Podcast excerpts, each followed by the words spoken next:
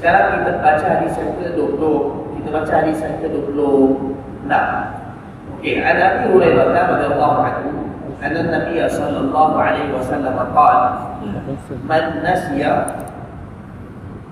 وهو صائم فأكل أو شرب فليتم صومه فإنما أطعمه الله وسقاه أخرجه البخاري ومسلم Sayyidina Abu Hurairah radhiyallahu anhu meriwayatkan bahawa Nabi sallallahu alaihi wasallam bersabda Sesiapa yang terlupa sedangkan dia sedang berpuasa lalu dia makan dan minum maka hendaklah dia menyempurnakan puasanya.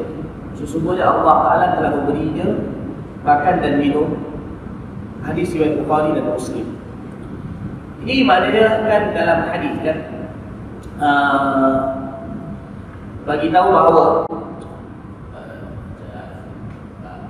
untuk umat Nabi sallallahu alaihi wasallam inna Allah tajawaza li an ummati al-khata'a wa nisyana wa mastukrihu alaih.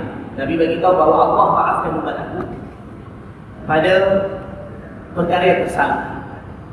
Wa nisyan lupa. Dan satu lagi dipaksa. Perkara yang dipaksa lakukannya salah tersalah lupa. Dan satu lagi ialah apa dia? Uh, perkara mereka dipaksa melakukannya dan dimaafkan tu dosa pula. Yang dimaafkan tu ialah dosa tu dimaafkan. Tetapi kesan daripada perbuatan tetap juga dia kena tanggung. Nah, sebagai contoh satu orang dia terlupa untuk solat. Dia tak dosa tapi puasa. Tapi solat kena tetap qada tapi berkenaan dengan puasa oleh kerana biasa satu orang tu tak puasa keadaan kita biasa tak puasa. Maka untuk puasa ni iaitu satu orang kalau makan terlupa sekalipun maka dia dimaafkan. Maknanya puasa tu sendiri tak batal. Puasa itu tak tak batal. Itu Nabi bagi tahu sesiapa yang terlupa sedangkan dia puasa lalu dia makan dan minum. Maka taklah dia teruskan puasa dia sempurnakan puasa dia Sesungguhnya Allah Ta'ala telah memberi dia makan dan minum. Pada apa dia? Satu orang yang tengah berpuasa Dia terlupa bahawa dia sedang puasa Maka dia makan dan minum. Maka Nabi kata puasa dia tak batal. Taklah dia teruskan saja puasa dia. Itu Habis yang dia pada makan tu dah kenyang makan. Ah Itu Allah bagi dia makan. Rezeki itu dia lah. Allah bagi dia makan dan minum. Itu Allah bagi dia rezeki kita tak payah persoalkan dia dimaaf, dimaafkan. Kan? Jadi ini pendapat dalam mazhab Syafi'i, dalam mazhab Maliki, dalam mazhab Hambali, bukan maaf, Syafi'i, Hanafi, Hambali, tiga mazhab ini pegang pendapat. Syafi'i, Hanafi dan Hambali, tiga mazhab pegang hadis ni. Masa satu orang kalau kata tengah tengah puasa, terlupa lalu dia makan atau minum, maka puasa tak batal dengan syarat terlupa. Maka dia teruskan saja dia punya puasa. Tapi kalau dalam mazhab maliki pendapat Imam Malik dan juga Ustaz dia Rabi'atul Ra'i Rabi'atul Ra'i ni Ustaz Imam Malik alaih satu orang yang kalau kata tengah puasa dia makan atau minum puasa dia tetap makan. Tapi tapi dia tak boleh makan dan minum lepas itu dia kena terus imsak pada tahan diri dia makan dan minum puasa dah batal. Dia macam satu orang makan sengaja. Kan kalau orang makan sengaja kan tak boleh tak dia puasa batal tapi tak boleh makan lepas tu. Kena terus imsak tahan diri maka dalam mazhab doa satu orang kalau makan atau minum walaupun terlupa mazhab maliki maka puasa dia batal tapi dia tetap tak boleh teruskan makan selepas itu jadi imsak kena tahan diri daripada makan maka itu mazhab mereka. Baik jadi mereka kata yang Nabi kata teruskan puasa dalam hadis ini. Kan Nabi kata teruskan puasa. Kalau tiga mazhab memahami bahawa teruskan puasa pada masa tak batal. Tapi dia kata batal. Habis macam mana maksudnya Nabi kata teruskan puasa? Dia jawab, mazhab dia jawab. Mazhab dia kata, bila kata Nabi teruskan puasa tu maksudnya jangan mak, jangan teruskan makan. Terus tahan diri. Nah, itu maksudnya. Tapi puasa dah batal. Kena qada selepas itu. Mazhab kita satu orang mazhab Syafi'i, Hambali dan Hanafi satu orang kalau makan minum terlupa maka puasa tak batal teruskan saja puasa dan juga tak kena qada, tak kena kafarah. Ialah bila puasa tak batal, qada pun tak kena, kafarah pun tak kena, tak kena. Sebab kenapa puasa tak batal? Tak batal. Tapi dengan syarat terlupa. Katalah satu orang sebagai contohnya, dia biasa kadang-kadang mungkin hari pertama puasa. Biasa kadang-kadang lupa dia kena hari pertama puasa. Hari pertama satu orang puasa, tengah puasa, katalah pagi-pagi pukul 8, bangun. Kan, kadang terlupa hari pertama.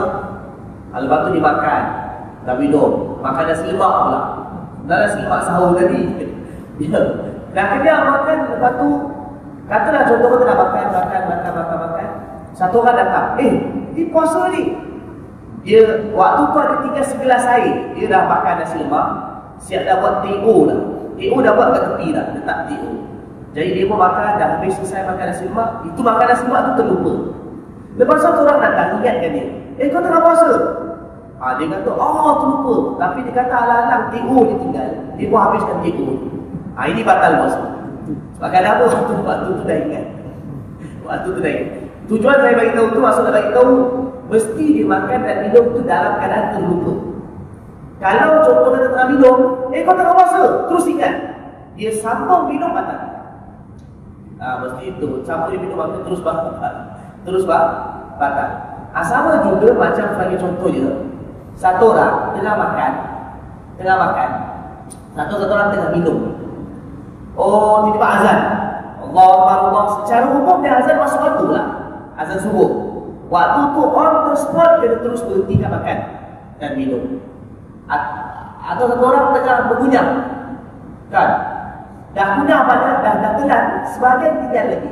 Sebagian tinggal lagi. Azan terus kena berhentikan telan jangan telan. Kalau dia telan batal puasa. Ha, ini dalam mazhab Syafi'i. Ha, jadi kalau telan batal puasa. Ha, jadi jangan ada lah pandai-pandai kata iaitu kalau contoh kata azan lepas tu tiba-tiba tiba-tiba ada apa? Uh, tengah satu orang tengah berpunya tiba-tiba ada tiba-tiba ada lepas tu dia kata tak apa boleh teruskan makan sampai habis azan. Ha, tak boleh. Kalau kata diteruskan makan sampai habis azan batal puasa azan bila mula saja maka bermakna masuk. Waktu dah sudah masuk subuh maka terus kena berhenti makan the spot. Waktu tujuh juga okey baik. Okey dalam hadis ni Nabi kata siapa yang terlupa makan dan minum Kalau satu orang buat perbuatan lain Yang membatalkan puasa Dalam keadaan terlupa Maka apa hukum puasa dia? Sebagai contoh kan dalam hadis Nabi sebutkan makan dan minum ni kan? Makan dan minum kan perkara yang batalkan puasa. Nabi sekarang terlupa. Katalah satu orang buat perkara membatalkan puasa yang lain Pun terlupa. Apa contohnya? Jima Oh dia hebat betul. Tengah puasa terlupa jima di berlampau betul. Maka dia pun bersama dengan isteri. Yang peliknya dua-dua terlupa. Dua-dua lelaki bini terlupa. Maka dia pun bersama. Jima uh, jadi kalau ikut tiga mazhab tadi mazhab syafi'i hambali dan uh, hadafi ialah ialah dalam masalah ini iaitu sama macam makan dan minum juga. Sama makan macam makan dan minum. Dengan syarat terlupa lah. Terlupa sama macam makan dan minum. Jadi dalam hadis ini Nabi sebut makan dan minum. Dalam hadis ini Nabi SAW sebut makan dan minum saja. Tetapi boleh dikiaskan dengan perkara lain. Kenapa Nabi biasa sebutkan makan dan minum? Sebab biasanya satu orang terlupa untuk makan dan minum. Mana Nabi bagi tahu ni tagliban. Secara umumnya orang terlupa makan dan minum. Tapi mazhab kita kiaskan juga dengan perkara membatalkan puasa yang lain. Iaitu apa ni? Jima. Satu orang lakukan dan terlupa juga dikira puasa tak batal teruskan saja dia punya puasa tak akan berkata tak kena kafar. Sebab itu kalau kita tengok yang batal puasa satu orang kalau ciba dengan sengaja dalam siang bulan puasa maka itu yang batal puasa bahkan kena batal kena kafar kafar. Dan qada dan juga kafar. Dan qada dan juga kafar kafar. Okey sambung ha, jadi kalau macam tu kan lepas tu baru tinggal. Ha, jadi itu rezeki dia lah. Dan rezeki dia. Okey Okey, ada habis tu, mana lepas tu waktu ingat puas. puas. Okey. Hadis 27. Mana kalau kata dia teringat, waktu tu terus kena berhenti lah. Terus waktu tu juga on the spot kena berhenti. Okey, hadis 27. An Abi Hurairah radhiyallahu anhu qala khatabana khatabana Rasulullah sallallahu alaihi wasallam faqala ayyuhan nas qad farada Allahu alaikum al-hajj fahujju فقال رجل أكل عام يا رسول الله فسكت حتى قالها ثلاثة. فقال رسول الله صلى الله عليه وسلم لو قلت نعم لوجبت ولما استطعت. ثم قال ذروني ما تركتكم فإنما هلك من كان قبلكم من الأمم بكثرة سؤالهم واختلافهم على أنبيائهم. فإذا أمرتكم بشيء فأتوا منه ما استطعتم وإذا نهيتكم عن شيء فدعوه. Akhrajahu Muslim. Sayyidina Abu Hurairah radhiyallahu anhu berkata, Rasulullah sallallahu alaihi wasallam berkhutbah kepada kami. Khutbah maknanya boleh memberi mana memberi nasihat, bagi dia bagi tausiah atau tazkirah. Bukanlah semestinya khutbah di sini memberi mana khutbah tu Jumaat. Tak semestinya. Okey? Kalau dalam hadis sekarang kita baca Nabi berkhutbah. Khutbah tak semestinya dalam hadis memberi mana khutbah Jumaat atau khutbah hari. Boleh jadi makna Nabi bagi tausiah, nasihat, tazkirah macam sekarang. Sambung. Jadi wahai sekalian manusia, eh bagi bersabda wahai sekalian manusia, diwajibkan ke atas kamu fardu haji. Maka tunaikan. Kemudian seorang lelaki bertanya, adakah setiap tahun wahai Rasulullah? Bagi dia sallallahu alaihi tak menjawab sehingga lelaki itu bertanya sebanyak tiga kali. Kemudian bagi dia sallallahu alaihi wasallam menjawab, jika aku berkata ya, maka pasti diwajibkan setiap tahun. Dan sudah tentu kalian tak mampu Kemudian baginda sallallahu alaihi wasallam berkata, cukuplah dengan apa yang telah aku tinggalkan untuk kalian.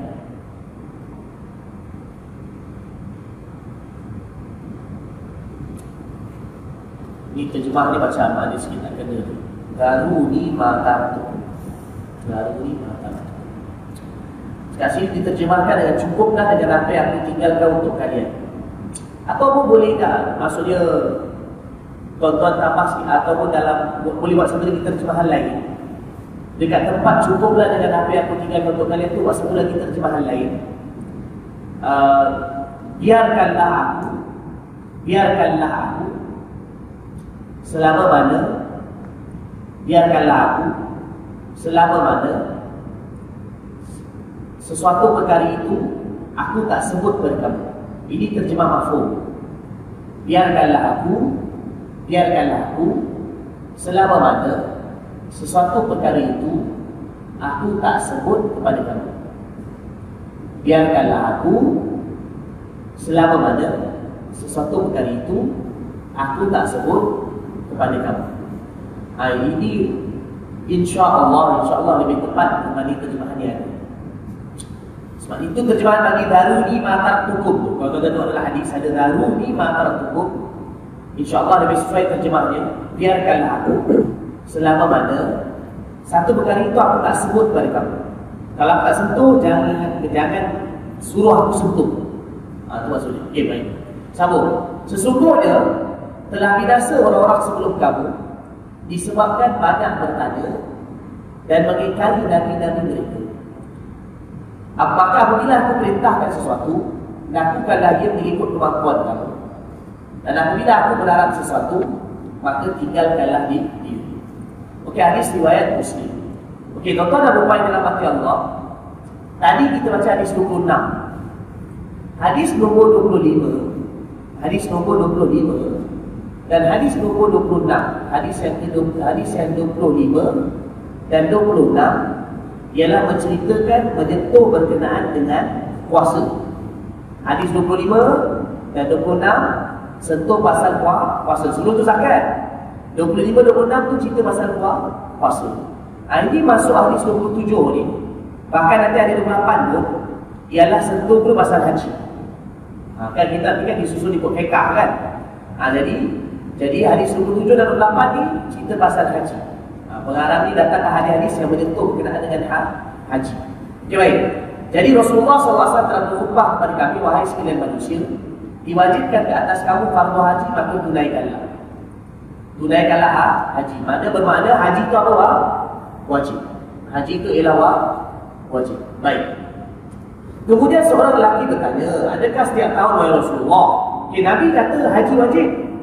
Tapi Nabi tak sebut setiap tahun atau tidak maka satu orang sahabat tanya Wahai Rasulullah tak tahu dia kena buat haji. Wajib lagi kita tak tahu. Sebab kan dia berulang kan setiap tahun kan. Setiap tahun akan datang bulan Zulhijjah. Oleh kata tak tahu dah datang bulan Zulhijjah. Maka kena tu sahabat tanya. Adakah dia tak tahu wajib untuk buat haji? Jadi bagi kita, dia tak jawab. Sampai pada lelaki itu desak tanya berkali-kali. Sampai tiga kali. Lagi tanya, setiap tahun Rasulullah? Nabi sedang. Tidak tahu ke? Nabi sedang lagi. Kali tanya lagi, tak tahu ke? Ha, sampai tiga kali lelaki itu tak tanya. Jadi bila sampai kali ketiga lelaki itu mendesak tanya juga, maka Nabi SAW pun menjawab, jika aku berkata ya, maka pasti diwajibkan setiap tahun dan sudah tentu kan kamu tak mampu. Kan kalau aku cakap ya, kamu orang tak susah. Kalau cakap kita tak tahu, semua tak susah kalau tak mampu. Jatuh kamu akan diwajib. Jadi kemudian satu lagi apa dia? Nanti bila wajib tak tahu, maka kamu takkan mampu. Jadi kemudian Nabi SAW bagi pesanan, apa tadi saya terjemah tadi? Biarkanlah aku selama pada selama ada aku selama ada satu perkara aku tak sebut pada kamu. Pak Nabi SAW beritahu kalau satu perkara tak aku sebut, satu perkara tak aku sentuh, itu kau buat. Sama ada perkara aku sentuh itu ialah membentuk perintah atau larangan. Kalau perintah buat, kalau larangan tiga. Tapi mana-mana perkara aku tak sentuh, kalau bahasa mudah sekarang ni, jangan nyata-nyata tak suatu sentuh. Itu contohlah. Manakala satu, satu perkara itu kalau aku tak sebut, jangan orang tak suruh aku sebut. Nanti bila hukum datang, datang, datang, datang, kau akan susah. Nah, jadi kalau satu perkara itu aku kata buat haji. Aku perintah pada kamu buat haji. Zahir dari perintah tu buat haji sekali lah. Maka jangan nak tanya pula tak tahu tu. Jadi itu maksud Nabi. Satu perkara tu kalau aku tak sebut, biarkan, cukup. Tak payah tak, tanya. Apa yang kau mau sekali setahun, maka itu kau, uh, maksud sekali seumur hidup, maka amalkan, buat. Kemudian Nabi kata sesungguhnya telah binasa orang sebelum kamu disebabkan banyak bertanya dan mengikari Nabi mereka. Ha, ini biasanya mengisyaratkan kepada Bani Israel. Dan kisah ini masyhur dalam surah Al-Baqarah itu. Ini tuan-tuan dan puan yang dirahmati Allah. Bani, uh, banyak bertanya ini bukanlah salah. Kalau kita tengok di dalam kitab-kitab yang menceritakan berkenaan dengan adab belajar, juga disebut disebutkan bahawa pelajar ilmu agama kena banyak bertanya. Ha. Habis ini Nabi kata tidak banyak tanya. Ha, ini maksudnya satu orang bertanya perkara-perkara yang tak ada faedah bagi dia. Atau bertanya sebenarnya bukan dengan tujuan nak amal. Maka itu yang tercela. Bertanya perkara yang tak ada faedah. Bertanya perkara-perkara yang mana tak ada kaitan dengan dia. Bertanya perkara-perkara yang bukan dia nak amal. Ha, itu yang tercela. Tapi kalau dia bertanya, memang perkara itu dia nak amal. Perkara itu berlaku bagi dia. Dan memang dia bertanya itu dengan satu tujuan tertentu, maka itu boleh. Kan? Jadi, bertanya yang saja-saja, yang orang kata bertanya yang dengan dia, ha, maka itu, itu yang tercela dalam hati. Kan? Dan dalam surah Al-Baqarah juga, yang Allah cela Bani Israel, ha, itu kan ada cerita pasal, pasal lembu kan? Ha, itu sebabkan dia bertanya, dia tak, tak perlu. Kan? Kan ada kes surah Al-Baqarah kan ada kes pembunuhan. Ada kes pembunuhan, satu orang mati dibunuh. Lepas tu dia jumpa Nabi Musa AS. Wahai Musa, macam mana kami nak tahu siapa membunuh dia? Kan? Dia orang kena bunuh ni, macam mana kami nak tahu siapa yang bunuh dia? Allah perintahkan sebelih seekor lembu. Waktu tu kalau orang buat, sebelihlah lembu jantan ke betina ke warna apa pun sebelihlah. Jadi lembu. Kan? Bukan kau sebelih kambing ke apa ke? jadi lebu. Ha, tapi lepas ada lagi, lebu jenis apa? Lebu warna apa? Bila dia orang susah, bergada-gada, tak ada, tak ada, tak ada, ha, ah, susah kan? Susah kan? Susah kan? Kan? Qalul ulana rabbaki yubayin lana mahi. Qala inna ulakul inna bakaratul la qalutu wa la bintul awalun baina alika fa'alu ma qalun. Tadi lagi. Qalul ulana rabbaki yubayin lana mahi. قال إنه يقول إنها بقرة صفراء فاقع لونها تسر الناظر وسوارها tadi lagi قالوا لنا ربك يبين لنا ما هي. إن البقرة شاب علينا وإنا إن شاء الله لمهتدون قال إنه يقول إنها بقرة لا نذول تثير الأرض ولا تسقي الحرث مسلمة لا شج فيها. قالوا الآن جئت بالحق فذبحوها وما كانوا يفعلون. Ayat yang saya baca itu cerita masa tu Tak ada warna, tak jenis Lepas tu lembu, lembu yang macam mana ha, Lalas sekali bila Allah susahkan, susahkan, susahkan Sampai akhir-akhir, diorang tak percaya nak jumpa lembu macam yang Allah sebut Akhir sekali jumpa kat ujung kampung. Itu pun budak tu jual mahal betul. Ha, tapi bila Allah dah perintah, kena buat. Sebab kalau tak buat, Allah akan azab. Orang tu terpaksa beli. Sebab takut kena azab.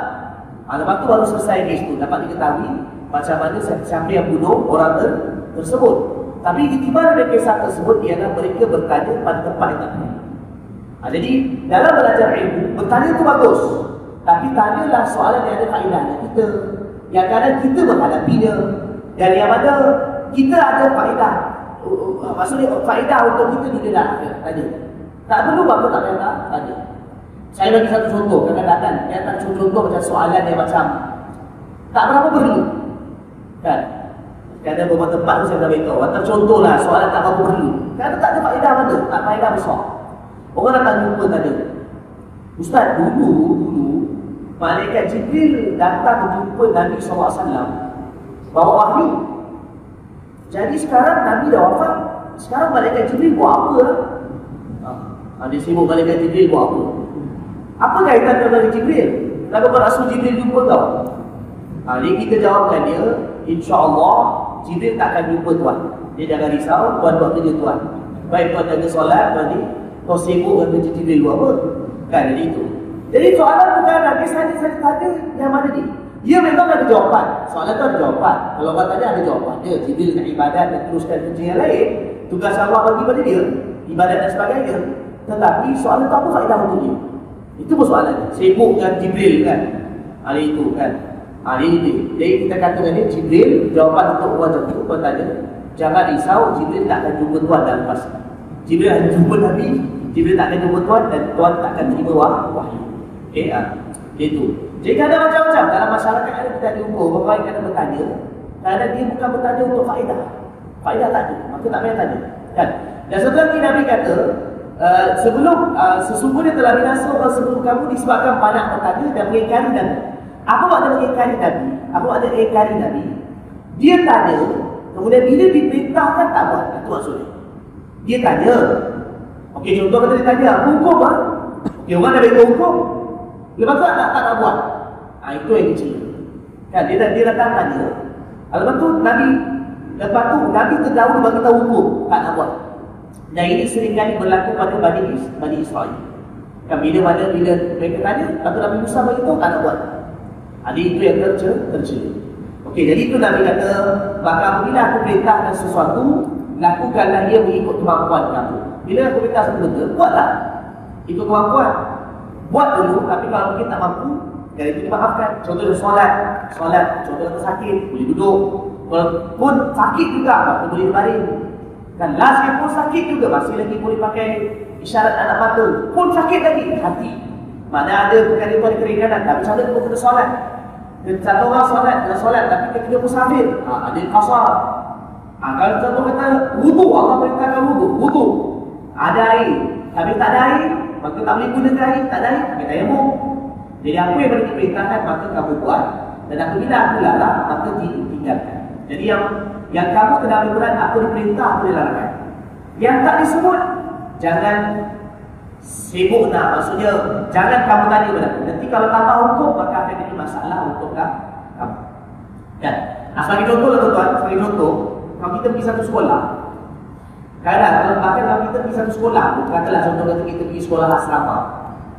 Kadang-kadang masa sekolah tu baru buka, ni contoh dah bagi mudah faham. Kalau kadang-kadang tuan-tuan pergi satu asrama, sekolah asrama baru dibuka. Kadang kita masuk sekolah asrama Bila kita masuk sekolah asrama tu, kadang-kadang masa kita mula boleh masuk kadang-kadang. Undang-undang tak banyak sangat. Kadang mungkin dua tiga undang tak ketat. Tapi bila undang-undang akan makin bertambah, bertambah, bertambah, bertambah bila budak-budak buat buahan. Bila budak-budak buahan, maka ustaz-ustaz atau cikgu akan fikir, oh dia buahan pula. Buat undang-undang, tambah undang-undang. Ada lagi buahan, tambah undang-undang. Ada lagi buahan, tambah undang-undang. Ha, jadi bila buat hal, maka undang-undang akan bertambah. Bila ni, sebelum tu bila tak ada buahan, undang-undang tak ada. Tapi bila ada buahan, maka undang-undang Contoh kata bila sekolah tu dimulakan Budak-budak semua faham tidur pukul 11 malam Bagi contoh Okey, sebelah malam tidur ah, Tapi tengok-tengok daripada lama Ramai yang tidur lambat ah, Undang pun dikeluarkan Sekolah tak ada undang 11 malam semua kena tidur Jadi kenapa ada undang-undang berlaku tabak? Ialah kerana orang mahal. Ha, macam tu juga Nabi kata kalau satu perkara tak sebut tinggal jangan sentuh. Tapi di zaman dulu lah. Ha, sekarang ni apa-apa hukum hakam rujuk kita fiqh. Jadi apa yang disebut maknanya. Dan kalau berlaku masalah baru zaman sekarang ni, maka ditanya kepada ulama fiqh zaman sekarang. Zaman sekarang ni ada masalah timbul, maka ditanya kepada ulama fiqh zaman sekarang. Ulama fiqh akan bagi hukum dia berdasarkan kepada kitab-kitab yang terdahulu. Dengan syarat bertanya kepada ahli dia. Jangan bertanya bukan ahli. Okay, sambung. Ali bin Abbas. Jadi masalah dalam hadis kita bahawa apa dia? Kesimpulan dia haji hanya wajib seumur hidup sekali. Dan syarat disyaratkan mampu. Haji wajib seumur hidup sekali dan disyaratkan bila mak ah, dan, dan dari wajib itu bila mampu. Mampu segi belanja mampu segi anggota badan. Dan itu semua di, di, di, disyaratkan untuk wajib ha, haji. Ok hadis yang ke-28. Hadis bin Abbas radhiyallahu anhu qala waqata Rasulullah sallallahu alaihi wasallam di ahli Madinah dal Mulaiqah wa li ahli Syam Juhfa wa li ahli Najd Qarnah Karena dan ada dalam surah Muslim dengan lafaz qardul manazil, qarnal manazil. Wali ahli Yamani ya lam wali ahli Iraqi dan ta'rifi qala wa hunna lahunna wa liman ata alaihinna min ghairi ahlihim mimman arada al-hajj wal umrah fa min ahli Wa دونهن fa kadali.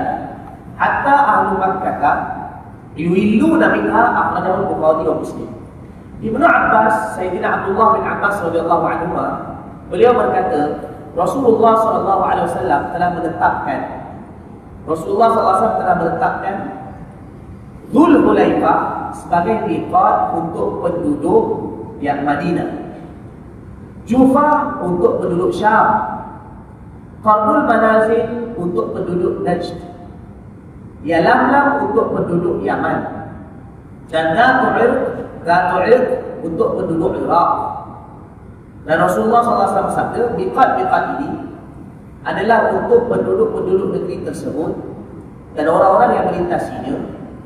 Walaupun mereka bukan penduduk asal orang-orang yang melintasinya. Walaupun mereka bukan penduduk asal maknanya penduduk asal kawasan. Yang ingin menunaikan haji dan umrah. Sesiapa yang berada dalam daerah sebelum biqat tersebut maka miqatnya adalah daerah tempat tinggalnya. Begitulah seterusnya penduduk Makkah. Miqatnya juga dari Makkah. Penduduk Makkah miqatnya adalah dari Makkah. Ini untuk haji lah. Dari Sibay Bukhari dan Muslim. Okey, ini hadis ni pun cerita pasal haji cerita pasal miqat. Orang yang buat haji bila kalau haji ini dia ada dua miqat. Satu dipanggil miqat zamani satu lagi dipanggil miqat makani Miqat zamani maknanya miqat segi masa. Miqat makani ialah miqat tempat. Miqat zamani masa dan miqat makani ialah tem tempat. Miqat zamani apa dia? Mana kalau untuk haji miqat zamani untuk haji masa untuk satu orang tu ihram buat haji ialah mesti di dalam bulan Syawal Zulqa'dah dan 10 hari awal daripada bulan Dzulhijjah. Itu dia dipanggil miqat sama zamani untuk orang haji. Tapi kalau umrah dia tak ada masa. Umrah bila-bila masa pun boleh buat. Kecuali lah satu orang tu baru tahlul awal haji, ha, itu tak boleh lah untuk umrah. Tapi kita katakan bahawa untuk orang umrah bila-bila masa pun boleh buat umrah. Orang umrah ni bila masa pun boleh buat umrah. Kecuali orang yang tak buat haji. Itulah. Maksudnya orang yang buat haji baru lepas tahlul awal. Tahlul sani belum, tahlul kedua belum. Itu tak boleh untuk buat umrah. Okey. Nah, jadi itu miqat zaman ni. Maknanya masa. Mana orang buat haji kena kena ihram buat waktu tu. Dan satu lagi miqat makani. Miqat makani ialah miqat tempat. Ha, ini miqat yang dalam hadis kita. Jadi hadis ni ialah menceritakan berkenaan dengan miqat makani. Miqat, miqat tempat-tempat bagi apa dia? Bagi apa nama bagi orang yang mana buat ha, uh, orang yang buat haji. Orang yang buat haji ni tuan-tuan dan puan dirahmati Allah Taala, secara umum kita boleh bagikan kepada dua. Satu ialah orang yang mana datang, orang yang buat haji. Satu orang yang mana datang daripada luar Makkah. Orang luar Makkah ni maksud saya, bila orang yang datang dari jauh lah. Orang yang datang dari jauh. Dipanggil istilah dalam kitab fiqah, biasa dipanggil afaqigi. Orang yang datang daripada penjuru dunia, daripada mana-mana negara, daripada penjuru dunia, yang mana mereka ni bukan orang Mekah dan bukan orang yang duduk dekat-dekat dengan Mekah. Maka mereka ini, ini orang pertama, ini orang jenis yang pertama. Istilah dalam kitab fiqah biasa dipanggil afaqigi. Afaqigi ni maksudnya orang-orang yang duduk jauh-jauh. Yang ada penjuru dunia yang datang untuk buat haji di Mekah. Okey? Ah itu yang pertama. Yang nombor dua ialah orang yang mana orang yang mana mereka ini duduk penduduk Mekah atau penduduk yang berhampiran dengan Makkah. Orang yang duduk dekat dengan Makkah atau penduduk yang mana berhampiran dengan Makkah. Ah itu jadi orang yang mana ke kedua. Orang yang mana ke kedua. Faham tak saya ni? Maknanya dari segi dari segi kawasan dunia kita boleh pecahkan miqat itu mana pada dua pada tempat tinggal orang tu ada dua. Satu orang yang datang dari jauh yang mana mereka ini bukan duduk Mekah dan bukan berhadapan dengan Mekah. Itu yang pertama. Yang kedua ialah orang yang mana mereka ini duduk Mekah atau berhadapan Mekah. Jarak antara mereka dengan Mekah kurang daripada dua marhalah. Kurang daripada 81 dalam 82 km. Maka mereka juga macam orang Mekah. Faham tak? Jelas kan? Kita boleh bagi dua. Satu orang yang mana datang jauh dari Mekah. Yang mana kalau mereka nak datang Mekah akan lalu salah satu daripada miqat ni. Atau lalu sekitar dengan miqat ni. Mereka ini dipanggil afaki. Satu lagi ialah orang yang mana mereka punya rumah kat Mekah. Ataupun mereka ini duduk dekat-dekat dengan Mekah. Orang kata nak pergi Mekah lebih pada dalam 80 km je. Kurang dua masalah. Ha, maka mereka ini orang yang nombor dua. Iaitu ni. Ha. Sekarang ni hadis kita baca pasal tu. Okay, baik. Ibnu Abbas, Nabi dalam hadis ni Nabi terang pasal afaqi dulu. Nabi terang pasal miqat makani bagi afaqi. Saya dah terang tadi. Lepas tu baru Nabi terangkan miqat bagi orang yang duduk dekat, dekat Mekah. Mekah dan itu berampilan dengan dia. Saya sambung. Ibnu Abbas radhiyallahu anhu beliau berkata, Rasulullah SAW telah menetapkan Zulhulaifah sebagai miqat penduduk Madinah. Ha, Zulhulaifah Mifat bagi penduduk Madinah Sekarang ini orang panggil bin Ali.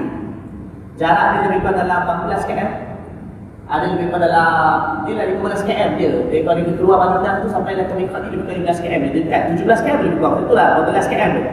Dia dekat dengan Madinah ha, Dia keluar sekali dari Madinah Maka ini dipanggil Zulhulaifah Dulu dipanggil Zulhulaifah Sekarang lebih dipanggil dengan nama bin Ali. Sama lah tu tempat tu nama bin, bin, bin Ali. Dan Nabi SAW ketika Nabi buat haji ketika Nabi buat umrah Hudaybiyah Nabi SAW ketika buat haji Nabi buat umrah Hudaybiyah dan juga Nabi SAW ketika buat haji umrah Allah Nabi pernah mikot tiga kali di sini mikot Zululaifah Nabi pernah mikot tiga kali. Mikot Zululaifah Nabi SAW pernah mikot sebanyak tiga kali. Tiga kali Nabi SAW pernah lipat di di apa nama ni di di Dul Khulaifah atau pada tempat di Bin Ali. Kita sambung. Jufa untuk penduduk Syam. Okey, ha, di tempat di Jufa. Tadi tak jauh dari Mekah juga. Jufa ialah untuk penduduk Syam. Maksudnya kalau orang datang di Syam, Syam maksudnya merangkumi Palestin, uh, Syria, Palestin, Jordan, Lubnan, Syria, Palestin, Jordan, Lubnan Mereka yang datang dari kawasan-kawasan ini Maka mereka, kalau mereka pergi Qad Ialah Jufa nah, Mereka akan tempat di Jufa okay, Qadul Manazil untuk penduduk Najd Najd di mana? Najd ni Sekarang ni Kalau kita pergi Saudi Ada ada kawasan Riyadh Bandar Riyadh Bandar Qasim Bandar Ha'il Orang yang datang dari kawasan di kawasan atas dan turun di turun bawah. Jadi mereka punya miqat ialah qalbul manasil. Ha, dia dia atau sekarang ni miqat ni dipanggil as-sailul kabir. Miqat ni juga dipanggil as-sailul kabir. As-sail as-sail al-kabir. Sailul kabir. Ha, miqat ni. Kalau orang datang dari Taif, sekarang kita ada orang akan sekarang kita biasanya orang ziarah Taif. Bila balik biasa lagi-lagi orang naik bas. Bila bila balik ke Taif, ada orang akan lalu miqat ni. Ha, miqat kamu manazil ni kalau pergi Taif, balik dari Taif, dari Taif nak pergi ke Mekah akan lalu miqat. Miqat apa qalbul mana? Jadi miqat orang Taif dan miqat orang atas iaitu orang Najd, Riyadh, Qasim Hail semua Saudi. Jadi itu kawasan atas lagi yang sedekat yang se sebaris dengan dia. Bila kalau mereka datang, miqat mereka ialah di, di mana? Di qalbul manazil. Orang Malaysia yang kalau datang flight turun Jeddah turun Jeddah jadi pesawat memang akan lalu di tempat orang Malaysia bila dia pergi satu kadang orang datang turun Madinah. Kalau turun Madinah tu tak lalu di lah. Bahkan tak pakai ihram pun. Orang tak pakai ihram bila time kat Zulaifa ni tapi kalau nak contoh orang Malaysia dia turun Jeddah. Dia nak buat haji atau umrah bila dia turun Jeddah pesawat akan lalu ruang udara Fardul Manazil. Maka sebab itu bila di fardul manazil, maka kena waktu tu kena di ihram. Niat sebelum tu boleh, tetapi aqalnya menurut Imam Nawawi rahimahullah alaih ialah aqal dia di miqat. Nah, jadi kadang-kadang biasanya kalau kita nak flight, dia akan ada orang akan bagi tahu. Ha, biasanya bila orang turun Jeddah, waktu tu akan lalu sebelum turun airport Jeddah, akan lalu di atas ruang udara fardul manazil. Jadi sebab dia pesawat nak pusing. Dia tak boleh kan pesawat ni kalau nak turun. Dia mana boleh turun jam tu je. Dia kena macam ambil, ambil ruang untuk pusing. Bila dia pusing tu, dia kena lalu, dia akan lalu kalbul manazil. Maka kena tu, mikat dia di kalbul manazil. Ha, biasanya kadang peramu, ya, pramugari ke pramugari dia akan beritahu, okay, sekarang ni kita melalui kalbul manazil, maka dia. Ha, waktu tu kita dah siap-siap pakai ihram, pakai pakai ihram, dan waktu tu dia ihram. Okey, untuk haji atau umrah. Okey, baik. Jadi kabul manazil untuk penduduk Najd. Ha, jadi kalau untuk orang Malaysia secara umumnya, miqat yang melibatkan orang Malaysia secara umumnya, kalau mereka datang dari luar, ialah kalau mereka datang dari Madinah, turun Madinah akan lalu Zulaifa. Kalau kalau kata dia turun Jeddah, maka dia akan miqat di mana kabul manazil. Ini kalau datang dari luar. Kalau nak kalau ketika umrah saya katakan, sambung. Okey, dalam lam ialah untuk uh, dalam lam untuk penduduk Yaman. Ha, selatan kan. Yaman ni kan berada di selatan kan. Jadi orang yang datang di selatan, mana orang-orang datang di Yaman, orang yang datang dari Oman, maka mereka di Miqat di, di bawah maksudnya di, di bawah kawasan selatan Mekah, mereka di Miqat ialah dalam lam. Di sekali kampung tu, kampung tempat ada dalam lam ni dipanggil kampung di Saadiyah. Kampung tu nama Saadiyah. Qaryah itu kampung itu dibagi Sa'adiyah Ialah lah Okey sambung Dan Zatu Irqin Ialah untuk penduduk Iraq Zatu Irqin Ialah untuk penduduk uh, Zatu Irqin Ialah untuk penduduk Iraq uh, Zatu Irqin ialah penduduk Iraq Okey Ah tadi, tadi, tadi ada kan tadi miqat Jufah ya. Tadi ada miqat Jufah ya atas ni. Jufah untuk penduduk Syam. Jufai lah untuk penduduk Syam. Saya tadi dah terangkan Jufai Syam. Selain itu, orang-orang Mesir dan orang-orang yang datang dari Maghribi juga mereka punya mikat yang di Jufai. Okey? Jufai untuk penduduk Syam, juga orang Mesir dan orang Maghrib, Maghribi.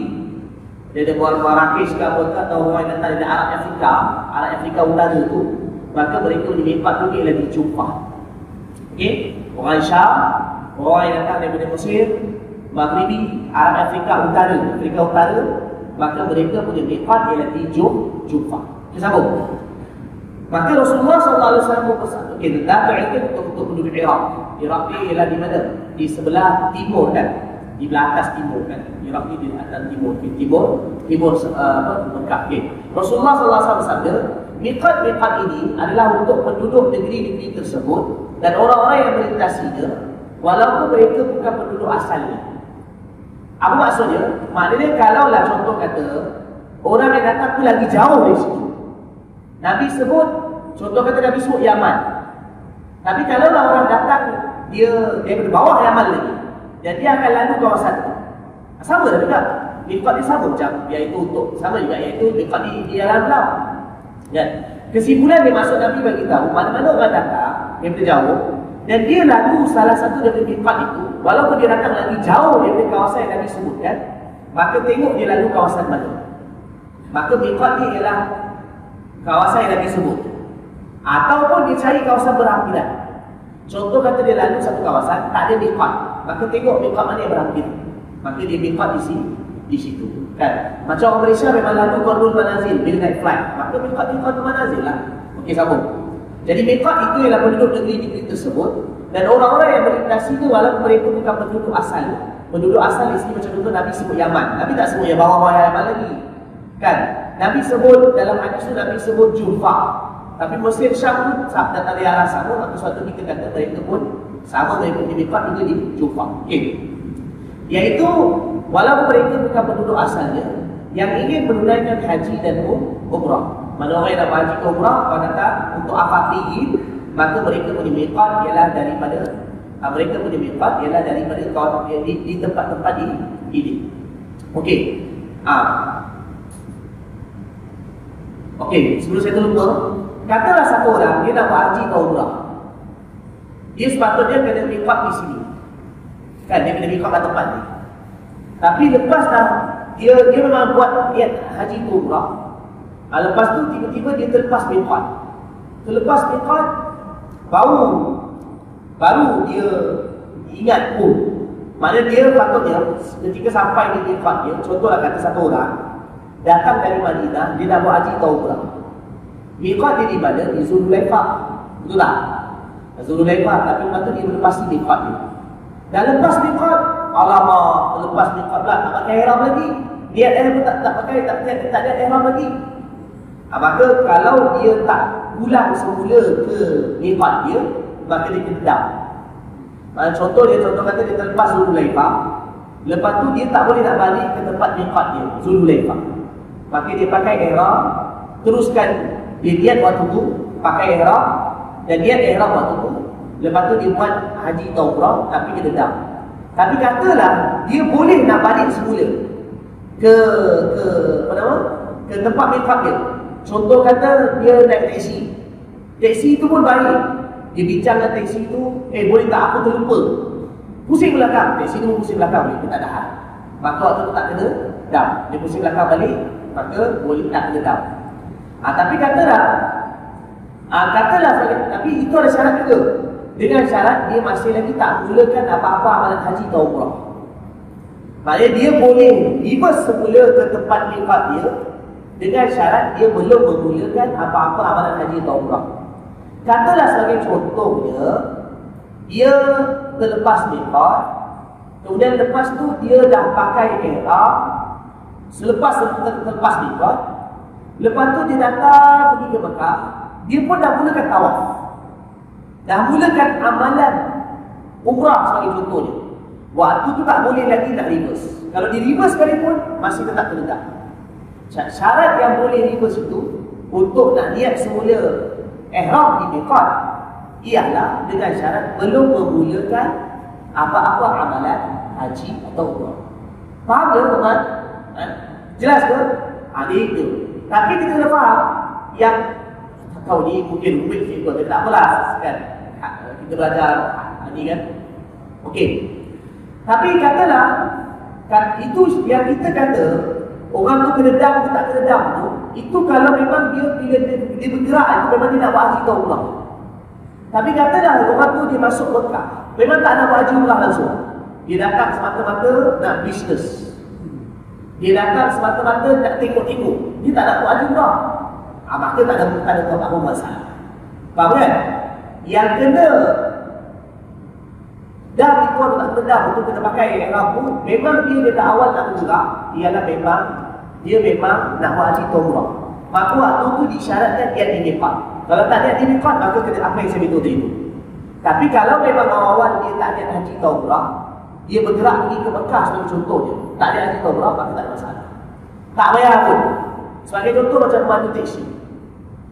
Pemandu teksi, pemandu teksi sebagai contohnya, dia bawa teksi Madinah Mekah. Dia memang bawa teksi itu bukan sebab dia nak haji umrah atau haji. Jadi bila dia lalu kat Mikot pun, dia tak wajib pun nak pakai ihram sebab dia bukan nak haji umrah. Ha, tapi kalau dia haji umrah, ha, dia kena jadi Mikot. Boleh faham ke? Ha, jadi yang disyaratkan dia pakai ihram di Mikot itu ialah kalau memang dia berniat haji dan umrah. Okey? Ha.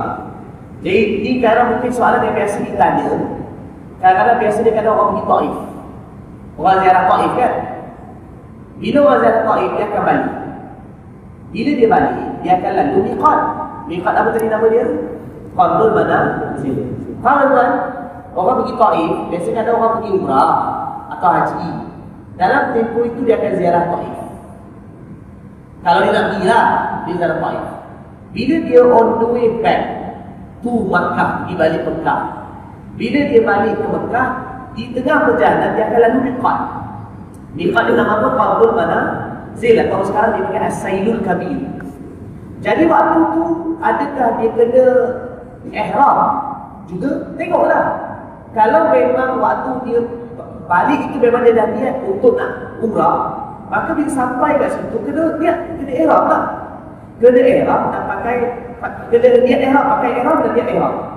Tapi kalau memang awal lagi, dia kata aku tak nak umrah bila balik, tak ada masalah. Tapi kalau contoh kata balik itu dia niat nak ihram, nak, nak, nak, nak, nak bawa umrah. Maka sampai di Fadlul Manazil, maka waktu tu dia kena berhenti dan kena apa? Dia pakai ihram dan kena di dia ihram. Kalau terlepas ah baru saya beritahu hukum tadi. Kalau terlepas maka apa? Kalau tak dapat kembali ke tempat Fadlul Manazil, maka kena dah. Tapi kalau dia pemandu bas tu, dia kautin pemandu bas tu. Dia aku tadi dah lihat, dah terlepas pula. Kan tertidur pula dalam bas, bagi contoh dia. Dia pun kautin pemandu bas tu. Kau boleh tak pusing? Pemandu bas tu kata, boleh pusing. Dengan syarat kena ada bakshish. Ha, bakshish kena, kena, kena bagi duit. Okey, bakshish tu bakshish lah. Bagi-bagilah. Kan tip kan, kadang dia tak. Ha, Okey, bagi. Ha, maka dia pusing dia tak dah. Boleh. Kan, tak masa tak kena dah. Tapi dengan syarat belum sampai Mekah dah boleh buat. Sebagai contoh.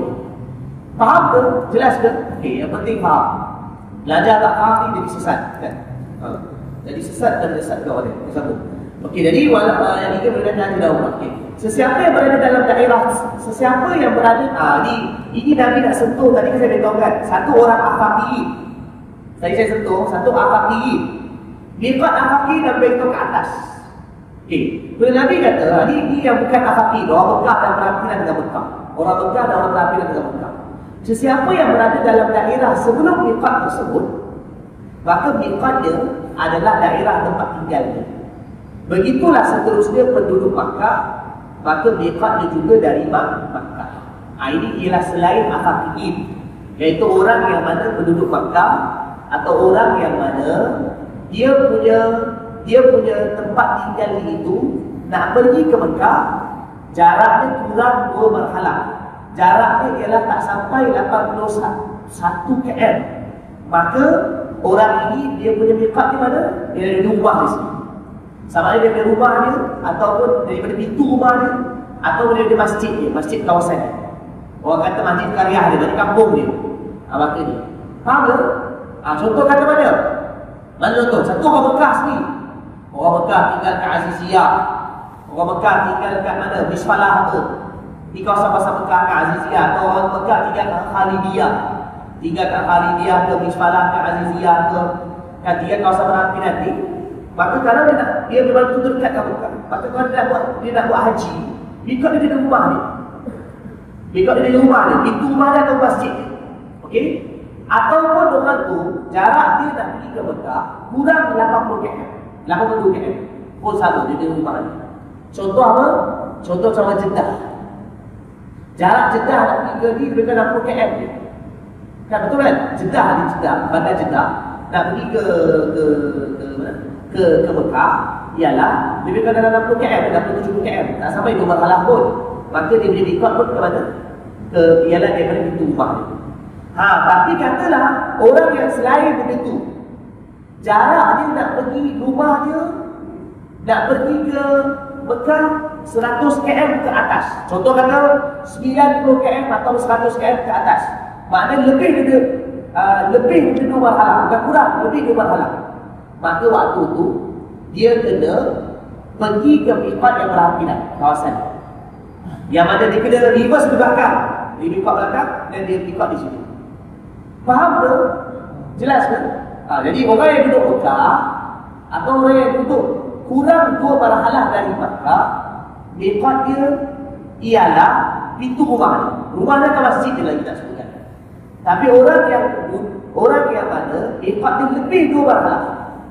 Orang yang miqat itu lebih dua marhalah, maka Miqat dia kena, dia kena pergi ke belakang, undur ke belakang, cari miqat yang serentak dengan tempat tu. Contohnya sama dia, dia, kalau contoh kata dia duduk daripada, contoh kata dia duduk belah utara. Dia duduk belah utara uh, Mekah. Contoh kata di Mekah kan. Ini Madinah. Dia duduk belah utara. Utara Mekah maksudnya jalan ke Madinah. Jarak rumah dia nak pergi Mekah 100 km. Faham? Maka waktu tu bila dia miqat, maka dia kena pergi ke Zulhulaifah. Dia pergi Zulhulaifah, miqat di situ, datang. Ini bila kalau jarak dia nak pergi ke Mekah lebih serat, lebih dua marhalah, iaitu lebih 82 km. Dia kena pergi miqat yang reverse ke miqat belakang yang serentak dengan kawasan tempat tinggal rumah dia. Okey. Nah, sampai kan Nabi kata, okay, itu dah itu dah, dah terangkan tadi, itu berkenaan dengan ni, berkenaan dengan miqat. Okay, katalah sahabat, itu miqat yang saya terang dengan tuan dan puan, yang tadi saya kata tu, untuk penduduk Mekah, untuk penduduk Mekah dan kawasan yang mana berhampiran dengan Mekah, maka miqat di kat mana? Miqat kat mana? Itu rumah dia, atau masjid dia. Tapi itu untuk haji. Itu ialah untuk ha? haji. Eh, dengan betul ni? Eh, betul. Tadi kan kita cerita miqat, iaitu untuk kita bukan cerita Afaqi ini. Kita bukan cerita Afaqi ini. Sekarang kita nak cerita orang yang duduk Mekah atau orang yang mana duduk berhampiran dengan Mekah. Kalau dia buat haji, maka dia punya miqat di mana? Di, di pintu rumah dia. Tapi katalah sekarang kita nak sebut umrah dulu. Kalau orang yang duduk Mekah itu, atau orang yang duduk berhampiran dengan Mekah, dia nak buat umrah, kaji ni, um, umrah. Mana miqatnya? Maka dia kena pergi miqat yang berhampiran dengan ni. Di mana? Iaitu sama ada dia kena miqat di Hudai. Dia kena miqat di Jirana. Atau Hud, uh, ataupun Tan'im atau Hudai. Faham? Maksudnya kalau orang yang buat umrah, yang duduk kat Mekah, maka bila dia buat umrah, dia memang dekat Mekah. Dia duduk Mekah. Ataupun dia datang ke Mekah, waktu tu dia berada di Mekah. Ataupun rumah dia dekat-dekat dengan Mekah. Maka dia dah buat umrah, gaji, dah buat umrah. Maka miqat dia ialah sama ada Jirana atau Tad'in atau Hudaybiyah. Susunan dari segi afdal macam saya beritahu tadi. Kalau orang yang duduk Mekah atau yang mana berhampiran dekat Mekah, mereka bila nak buat umrah, Maka dari segi miqat mana yang paling afdal? Ha, susunan ni macam saya beritahu tadi. Pertama yang paling afdal Jikrana. Yang kedua ialah uh, Tan'im masih Aisyah. Yang ketiga ialah Hudaybi, Hudaybiyah. Ha, kenapa kita kata paling afdal? Sebab kerana paling afdal Jikrana kenapa? Sebab kerana Nabi SAW pernah miqat di situ. Tahun 8 Hijrah Selepas selesai peperangan Hudain dan juga Taif, peperangan Taif, Nabi telah datang ke Jihrana bagi ke harta ghanimah Hudain. Lepas tu Nabi telah miqat di Hudain. Ah, di Jihrana, di Jihrana. Maka kerana itu dikatakan bahawa kalau Nabi sendiri pernah miqat di situ, maka itu miqat paling akal untuk orang Mekah, untuk umrah. Untuk apa? Um, umrah. Baik. Kemudian miqat yang nombor dua tadi apa? Tan'im. Tan'im. Itu nombor dua. Kenapa? Kerana Nabi SAW pernah suruh Aisyah ketika Nabi buat haji, selesai haji semua, Nabi suruh Aisyah untuk buat umrah miqat di Tan'im. Kerana itu miqat di Tan'im dipanggil Masjid Aisyah. Masjid Aisyah miqat Tan'im. Itu nombor dua. Kerana Nabi suruh Aisyah, bukan Nabi sendiri buat, Nabi suruh Aisyah. Radhiallahu anha. Nombor tiga, kenapa dia paling last sekali? Iaitu apa? Hudain, Hudaibiyah. Kerana Nabi SAW Waktu tu Nabi dah niat ihram tapi cuma tak dapat nak selesaikan um, umrah kerana dihalang. Maka kerana itu dia juga dijadikan tempat sebagai tempat di miqat. Dia juga dijadikan sebagai tempat di miqat. Ha, tapi biasanya pada pada orang pun secara umum lah orang bila pergi miqat, orang tak akan pergi ke Jirana. Kalau pergi sendiri tak akan pergi Jirana atau tak akan pergi ke Hudaybiyah. Biasanya orang pergi Tadim. Kenapa?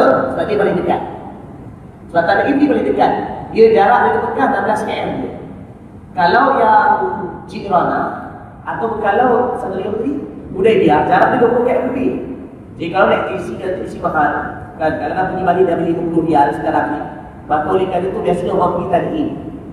Ha, tapi tuan-tuan dan puan sebagai ilmu kalau bagus kita dapat amal walaupun mungkin sekali-sekala Mikat paling amal untuk orang Mekah Orang yang duduk Mekah nak buat umrah sendiri.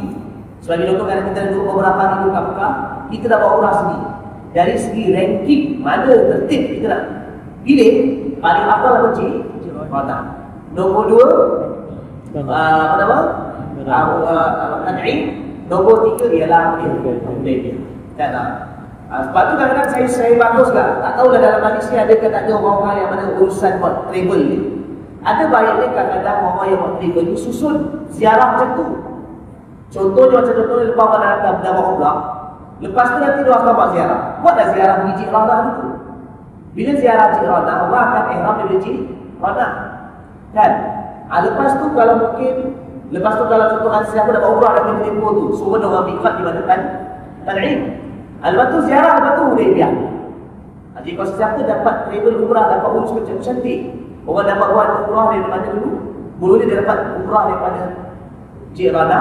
Lepas tu Tan'im. Lepas tu ialah Hudaybiyah. Ya, tak ada. Tu tahu. Ha, kalau kadang-kadang kalau tuan-tuan ada ni, kan kadang-kadang tuan-tuan ada duit ke apa tu, nak main taksi lebih, kan? Naik taksi. Umrah nak pergi niat mikot tu ada. Pergi ambil mikot dekat cik, Cik Rona dulu. Dan kalau mampu lah, tak mampu lah. Sambung. Okey, uh, sambung. Okay, itu dah cerita berkenaan dengan apa? Ha, haji. Okey, sekarang ni kita nak cerita pula berkenaan dengan hadis nombor 9. An Abi Hurairah radhiyallahu anhu qala Naha Rasulullah sallallahu alaihi wasallam an bai'il hasabi wa an bai'il ghadir. Wallahu a'lam la'alla sawab macam dalam dekat bawah tu pun dekat bawah tu pun dia ada baikon dalam dua kaki Lafaz yang lebih tepat ialah Al-Gharab. Maksudnya Naha An Bai'il Gharab Bukan Bai'il Ghadi. Bahkan ialah Bai'il Bai'il Gharab. Jadi Abu dan Sayyidina Abu Hurairah Dia Anhu berkata Rasulullah SAW Melarang jual beli Al-Hasa Dan jual beli Al-Ghadir. Okey? Boleh jadi insyaAllah yang lebih tepatnya bukan jual beli Al-Ghadir Tetapi jual beli Gharab. Okey? Nah, jadi maksudnya Naha Rasulullah SAW an bai'il hasadi wa an bai'il gharar an bai'il hasadi wa an bai'il gharar okey? Okey. Sayyidina Abu Hurairah radhiyallahu anhu kata Rasulullah melarang jual beli al-hasah hasah ni macam apa? Baik baik pada jual beli. Hasah hasah maknanya anak batu. Anak apa? Anak batu. Hasah maksudnya anak batu batu kecil. Kan? Ini jual beli ni macam mana? Zaman dulu kan ada jual kain nak jual kain. Dia letak 10 kain. Lepas tu dia pun nak pilih kain. Penjual tu buat syarat. Engkau balik batu. Mana-mana batu tu jatuh atas kain, maka tu kau kena beli kain. Di zaman dulu di situ lah. Jadi dia pun ambil batu balik. Bila balik batu, kata dah jatuh atas kain A ke, kain satu ke, kain dua ke, kain tiga ke. Maka dia kena beli kain. Jadi ini Nabi kata, kenapa? Kerana dia akan merugikan pembeli. Sebab apa satu orang tidak beli kain, dia kena dah pilih kain itu, cek kain itu baik atau tak baik, jenis apa dan sebagainya. Maka uh, uh, barulah apa nama barulah dia beli. Tapi kalau dia pun tak tengok kain itu, tengok dia jauh balik batu beli. Ah, maknanya di sini dalam kalau berlaku jual beli macam tu, maka akan menyebabkan kerugian kepada pembeli. Dia tak tengok benda itu. Dia tak tengok secara detail begitu maka dari itu Nabi SAW larang. Okey, Nabi mula Nabi larang secara khusus satu jual beli iaitu jual beli pakai batu. Lepas tu Nabi larang umum. Nabi larang apa-apa saja jual beli dipanggil jual beli gharar. Apa makna jual beli gharar? Jual beli gharar ni ialah apa-apa saja bentuk jual beli yang mana di dalamnya ada unsur-unsur penipuan yang mana merugikan pembeli. Jual beli orang ni ialah jual beli yang dalam dia ada unsur-unsur penipuan. Ha, dia akan dia boleh merugikan pembeli. Apa itu dipanggil jual beli gharar. Dilarang oleh Nabi SAW. Maksudnya bermula Nabi sebut khusus. Jangan jual beli batu, cara batu, balik batu. Lepas tu Nabi kata dan juga apa-apa saja bentuk jual beli yang mana ada unsur penipuan merugikan si pembeli, maka Nabi SAW larang. Apa antara contoh kadang-kadang jual antara segi kita kata secara kasar lah. Kita cerita secara kasar. Jual beli kadang-kadang dia dia boleh merugikan pembeli. Yang mana di dalamnya ada marah. Jual beli yang mana kadang-kadang benda itu tak diketahui apa benda. Kan? Benda tak diketahui apa sifat benda tu. Cap apa? Jenis apa? Macam mana rupa dia? Ada kadang jual tapi tak tahu macam mana rupa dia. Rupa benda tu tak tahu. Kan di mana majhul.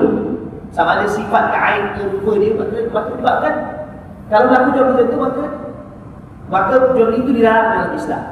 Dan jual beli itu haram. Apa lagi? Atau jual beli benda yang tak ada. Yang memang langsung tak ada. Benda belum ada. Kan? Tak ada. Maka pun dilarang. Kan? Dia di, dilarang. Jual beli benda yang tak mampu nak dapatkan. Kan? Dilarang. Kalau dalam kitab-kitab lama, dia bagi contoh. Satu orang ada dia jual beli. Contoh kata ikan dalam kolam. Orang tu tak tengok ikan apa. Ha, tapi kalau orang nampak ikan tu apa, tu ikan tu ada seekor, tu tu aku jual tu. Memang tentukan, tu tak ada masalah.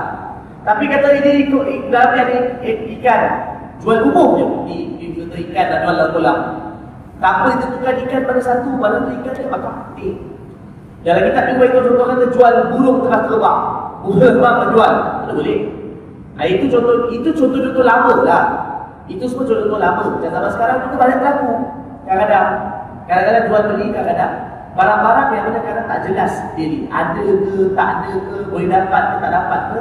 Maka jual apa-apa saja bentuk jual beli yang mana ada unsur-unsur penipuan yang mana boleh merugikan pembeli, maka itu dilarang oleh Nabi Muhammad SAW. Kalau kita nak cerita secara ni, maka ialah terlalu banyak. Kan? Sekarang lagi macam-macam. Nah, sekarang ni lah macam-macam. Kerana jual beli. Nampak macam jual beli barang. Sebenarnya barang pun tak ada. Nah, sekarang lagi banyak. Jual beli online kadang-kadang. Bukan semua, eh, bukan semua. Kadang barang pun tak pernah ada pun. Tapi dia kata jual beli. Lepas tu tukar lagi, tukar lagi. Jadi kadang jual beli itu barang mana lagi. Eh, Nabi SAW secara umum saja.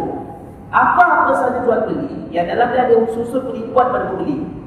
Benda tu tak tahu atau benda tu tak ada. Benda tu belum wujud dan sebagainya. Maka semua jual beli yang ada unsur gharar di dalam dalam Islam.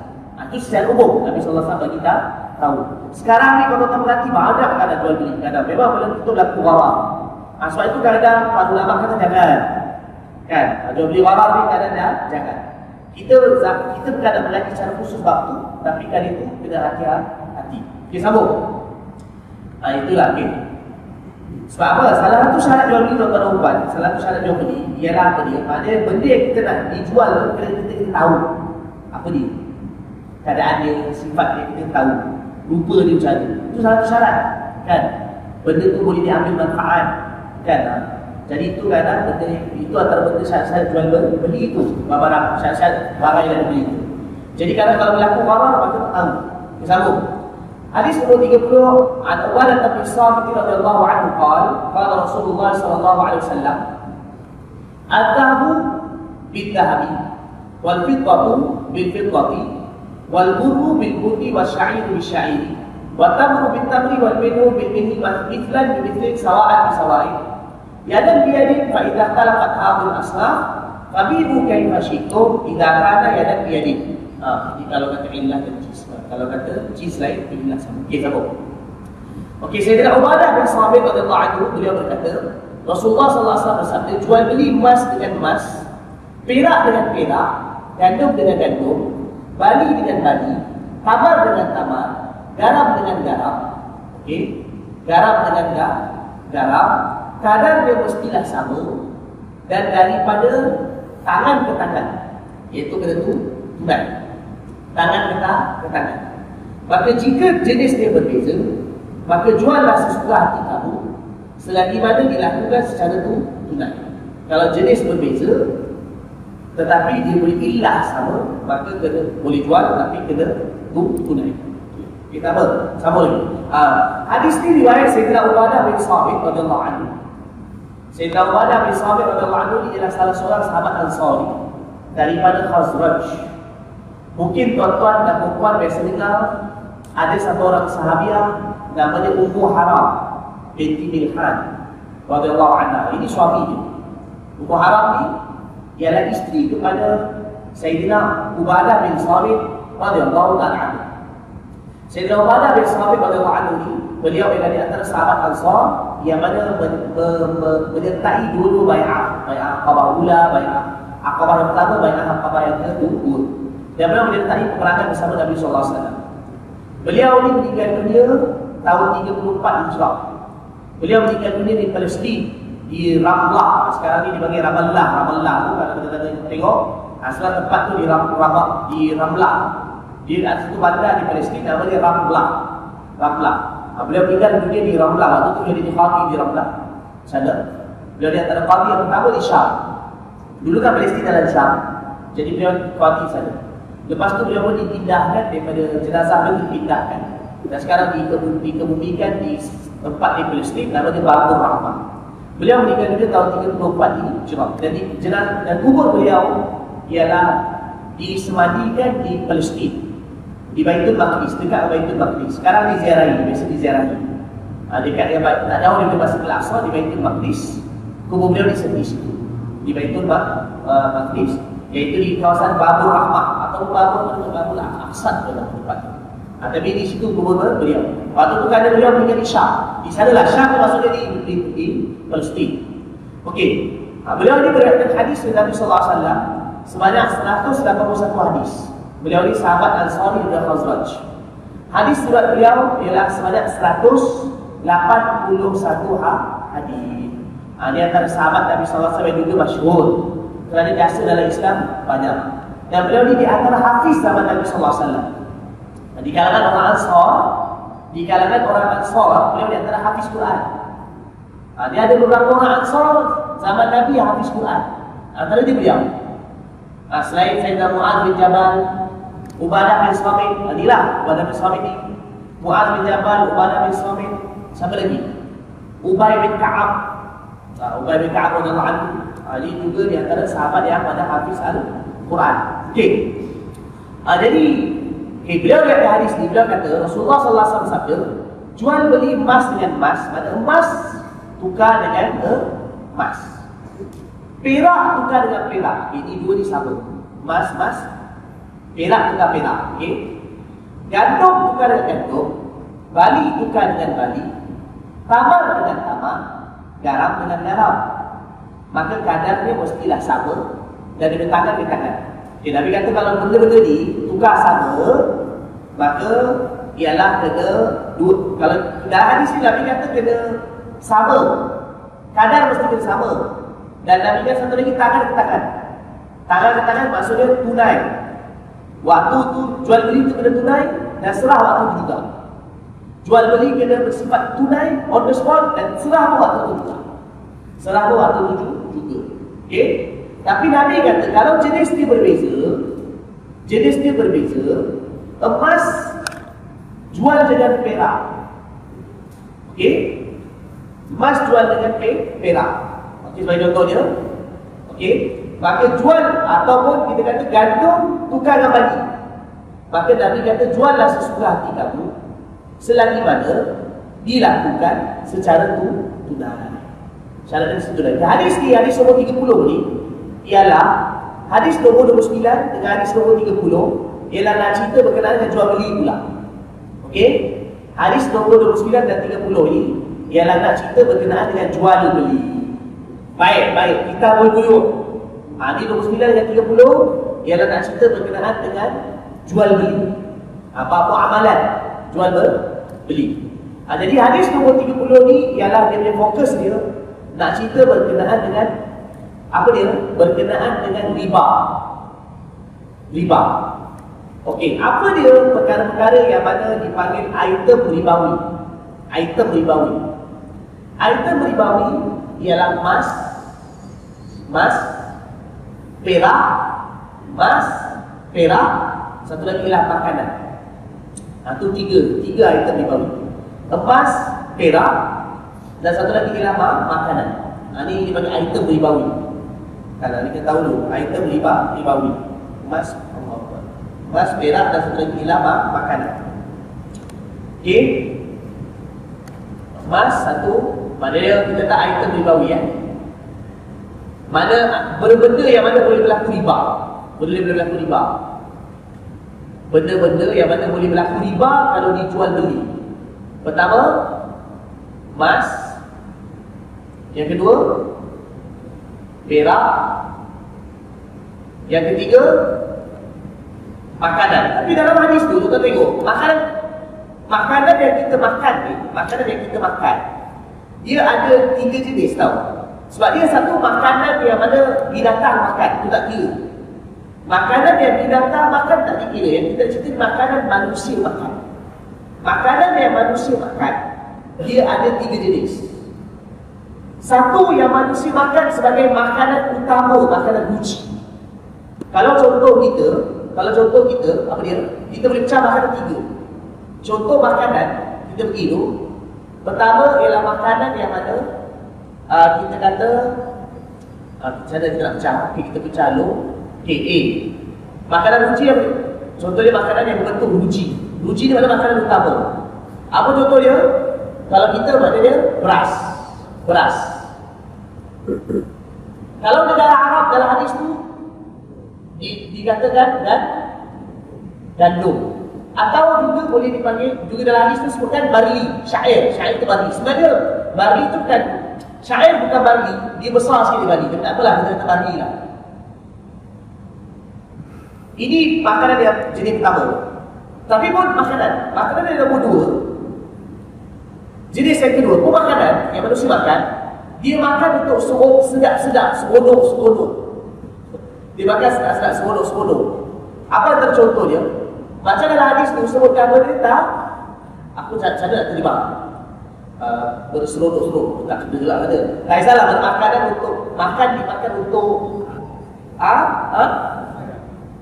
ha? Sederhana. Bukan sederhana untuk nak sedap makan nak sedap. Contoh kita makan rambutan. Rambutan kita makan. Durian kita makan. Ada ke kita makan sebagai utama? Itu bukan kita makan nak sedap-sedap dia. Nah, ni kita ada untuk seronok lah selain itu. Kan makanan untuk kita makan untuk uh, ber apa untuk untuk setakat nak sedap-sedap tu. Okey? Asal itu lah itulah. Okey. Uh, apa? Contoh dalam hadis tu dia kata tamak. Tamak. Tamak nak tutup ni. Apa yang contohnya? Kispis. Ya, dia nanti tu, nanti. Sebab sampingan tak kena, ada lagi jenis. Okey.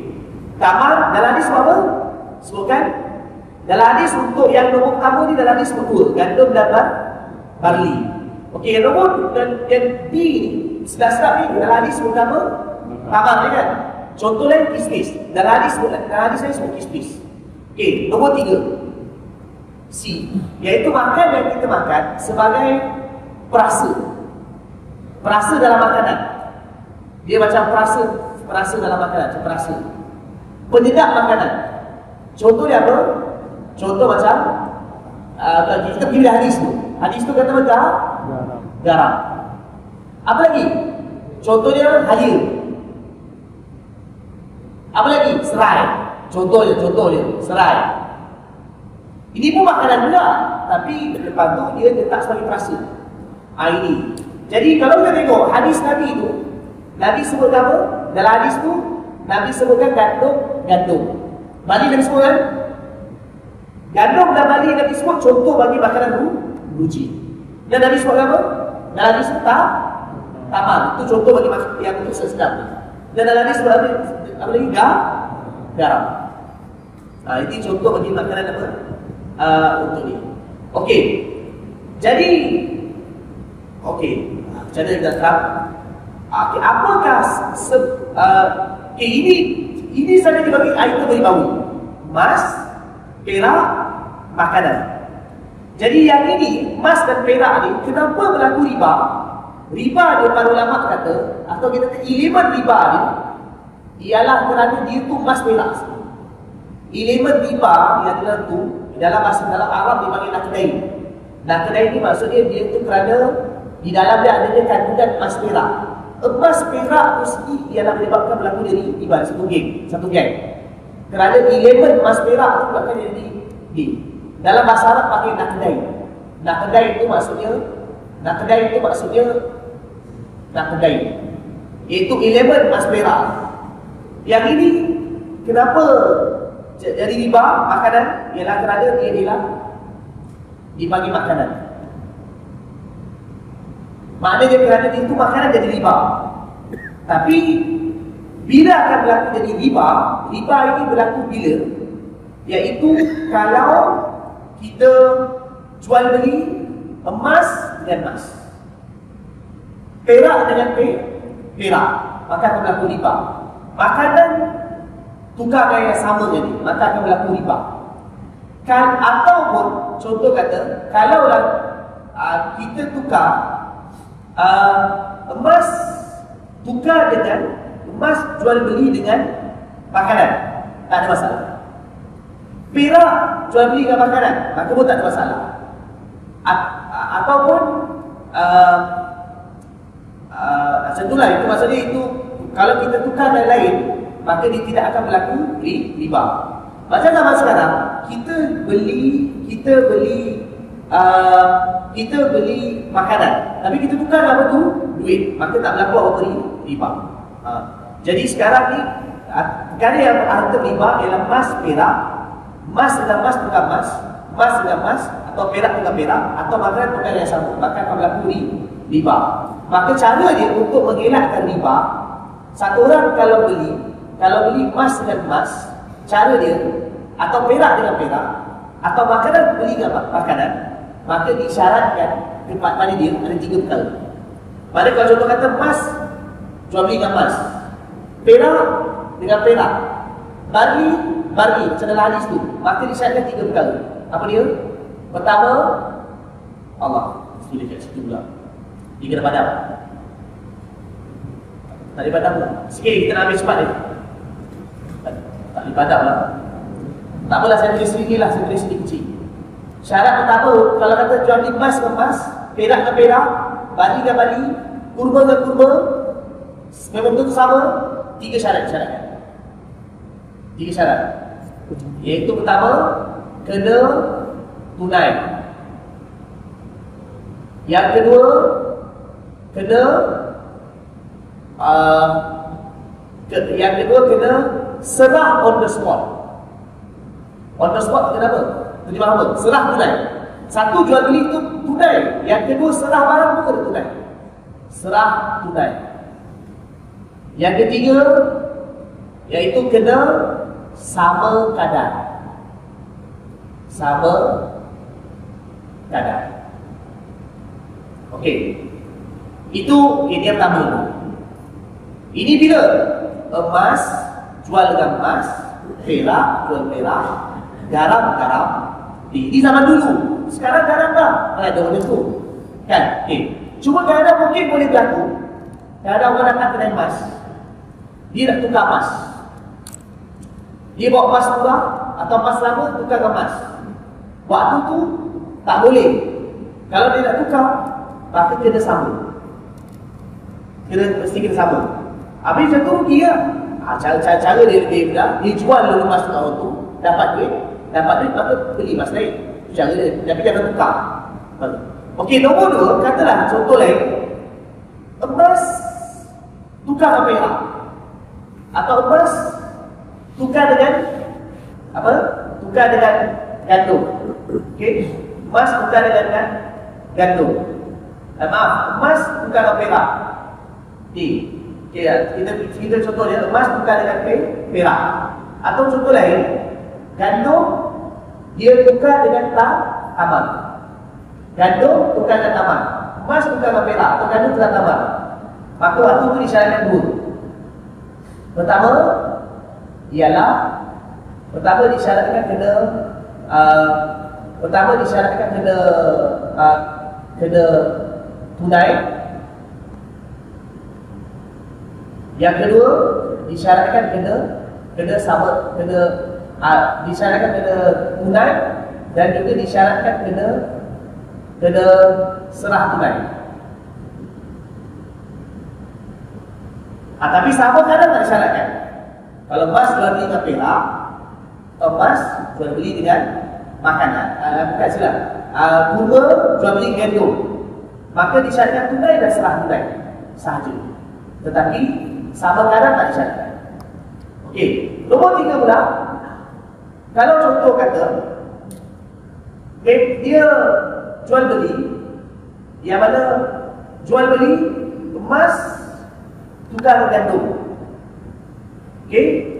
Atau perak tukar gandum. Sebab kenapa ini ini tadi kan satu geng, satu geng. Jadi bila emas tukar gandum atau perak tukar gandum, maka tak disyaratkan langsung apa bersyarat. Syarat tak, tak disyaratkan langsung. Tak disyaratkan. Sebab tu kalau sekarang ni, kalau kita kita beli makanan, kita beli makanan, kita bayar dengan duit. Duit tu macam emas perak. Kita beli makanan. Jadi waktu tu kita beli makanan dengan dengan, dengan uh, kita beli contoh kata emas atau perak dengan duit, duit tu macam mana mewakili emas perak. Beli makanan, maka tak disyaratkan isu. Sebab tu kalau kita beli hutang boleh. Tak sama kadar pun boleh, tak ada masalah. Tak disyarat, tak disyaratkan. Serah kemudian pun boleh. Tidak ada masalah. Jadi itu, ha, jadi okay, saya ulang semula. Ini kita kena faham dulu. Ini sebab kepada berlaku riba emas dan perak ini ialah dia ini nak kedai. Ini ada yang pada usul emas perak. Sebab kepada berlaku riba pada tiga ini ialah kerana dia ialah makanan. Makanan. Kalau kita menjual beli emas dan emas, perak dan perak, gandum-gandum, maka ini syaratkan tiga. Kalau kita beli emas, tukar dan perak, maka ini. Ataupun gandum, tukar dengan tamar. Garam, tukar gandum, maka ini. Sama, dua-dua ni. Tapi kalau kita beli emas perak, tukar dengan makanan, memang lain jenis, lain ilah sebab maka tak disyaratkan awak bersyaratkan. Apa apa tu? Kalau cerita lagi lagi panjang. Ha, saya ni pada tu yang paling awal kita kena faham dulu apakah perkara yang mana boleh berlaku riba atau perkara yang tak boleh berlaku riba. Dan riba tiga jenis tapi sekolah belum dulu. Kan? Cukup dulu sebanyak sebanyak ni. Bila tiga syarat tak cukup tuan, sebagai contoh, bila tiga syarat contoh katakan satu orang emas dengan emas, perak dengan perak, tak sama. Bila tak sama, ha, maka akan berlaku riba. Tak sama. Akan berlaku riba. Maka dipanggil riba dia apa? Riba awal. Kalau tak sama. Kalau dia tak serah tunai, kalau tak serah tunai, maka dipanggil riba ya. Kalau contoh kata dia tak kalau kata contoh kata tak tunai, maka akan dipanggil riba nasab. Ha, jadi itu itu kena mengaji lagi panjang. Ha, jadi itu saya beritahu sikit sebanyak dia punya di, di, riba. Satu lagi bentuk riba yang mana riba di dalam pinjaman. Kan? Pinjam sekian dicarakan bayar lebih. Maka itu dipanggil itu termasuk riba yang pertama riba fadal yang saya sebut. Riba fadal. Riba fadal termasuk dia juga termasuk dalam dari riba yang pada kalau dalam pinjaman diminta lebih dia termasuk riba bagi riba ziyadah juga termasuk dalam riba fadl. Tapi bagi riba faham itu dan emas, perak perak di semua maka disyaratkan tiga syarat. Tapi kalau emas atau perak emas beli dan perak, perak dan emas maka disyaratkan dua je. Tunai dan serah tunai. Tapi kalau emas atau perak tukar dengan makanan macam kita sekarang duit beli makanan. Maka tidak ada masalah. Jadi pertama dalam masalah riba ini yang perlu dipahami dulu apakah dia item ribawi atau benda. Apakah dia barang-barang yang boleh berlaku riba? Itu kita tahu dulu. Mas perak adalah makanan. Makanan ada tiga jenis. Kemudian nombor dua dalam masalah ini ialah kita kena tengok iaitu barang itu jual beli itu dengan apa? Jual beli itu dengan apa jadi bila kita faham tu maka baru lalu dia berlaku riba. Sama ada berlaku riba atau tidak. Baik. Wallahu a'lam. Contoh satu-satu sebelum sebelum kita tutup balik. Contoh dah sekarang kan. Contoh dah sekarang. Orang contoh dah sekarang apa contoh kadang jual beli sekarang yang kadang boleh berlaku riba dan jual beli emas. Ini contoh eh. Contoh macam kita datang kita nak beli emas. Kita bawa kita datang bawa duit Duit ni ialah memanglah betul dia mewakili emas dan perak Tapi kita datang bagi duit kertas kan kita nak beli emas atau kita nak beli perak. Maka disyaratkan apa syaratnya? Syaratnya ialah mesti kena tunai dan serah tunai. Jual beli itu tunai dan juga serah tu tunai. Ini nombor dua. Sekarang ni kalau kita datang kedai, kita nak beli emas perak.